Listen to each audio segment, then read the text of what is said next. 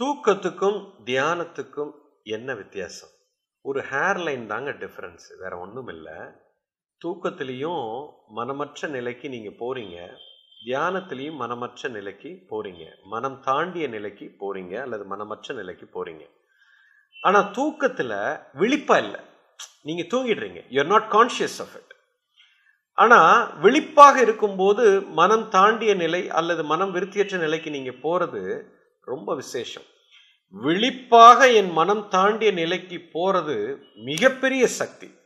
இப்போ தூக்கத்தில் எட்டு மணி நேரம் விழிப்பு இல்லாமல் நீங்கள் மனம் அந்த நிலைக்கு போகும்போது உங்களுக்கு ஒரு ஆயிரம் யூனிட் சக்தி கிடைக்கிது அப்படின்னா நீங்கள் விழிப்பாக அந்த மனம் விருத்தியற்ற நிலைக்கு ஒரு மனிதன் போனான்னு சொன்னால் ஒரு அஞ்சு நிமிஷம் அல்லது பத்து நிமிஷம் நீங்கள் அந்த நிலைக்கு போனீங்கன்னா ஆயிரம் யூனிட் இல்லைங்க ஒரு லட்சம் யூனிட் உங்களுக்கு எனர்ஜி கிடைச்சிடும் மிகப்பெரிய ஒரு சொத்து.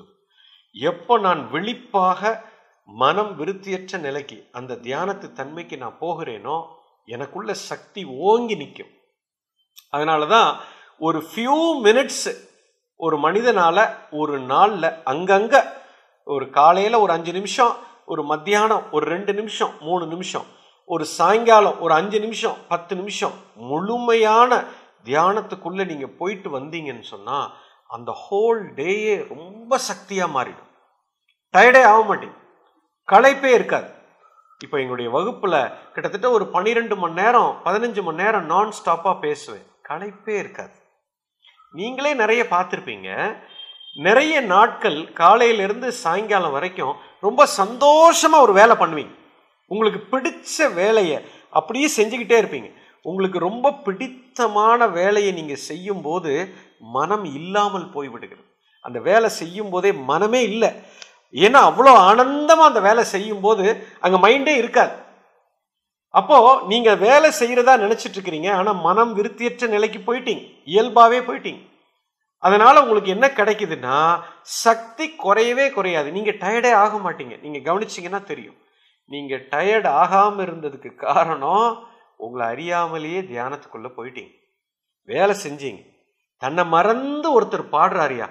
பாடிக்கிட்டே இருப்பார். நிறுத்தவே மாட்டார். தன்னை மறந்து அப்படின்னா மனம் அச்ச நிலைக்கு போயிட்டாருன்னு அர்த்தம். இதை நீங்கள் செய்கிற வேலையிலேயே நீங்கள் அப்படி போக முடியும். சும்மா உட்கார்ந்தும் செய்ய முடியும். இது செய்வதல்ல தானாக நடப்பது. செய்வதுன்னு சொல்வதே தப்பு. தியானத்தை செய்ய முடியாது. தியானம் பண்ண முடியாது. அதுக்குண்டான சூழ்நிலையை நீங்கள் எப்போ உருவாக்குறீங்களோ அது தானாக நடக்கும். அந்த சூழ்நிலையை எப்படி உருவாக்க வேண்டும்? அதை நாம் கற்றுக் கொடுக்கலாம்.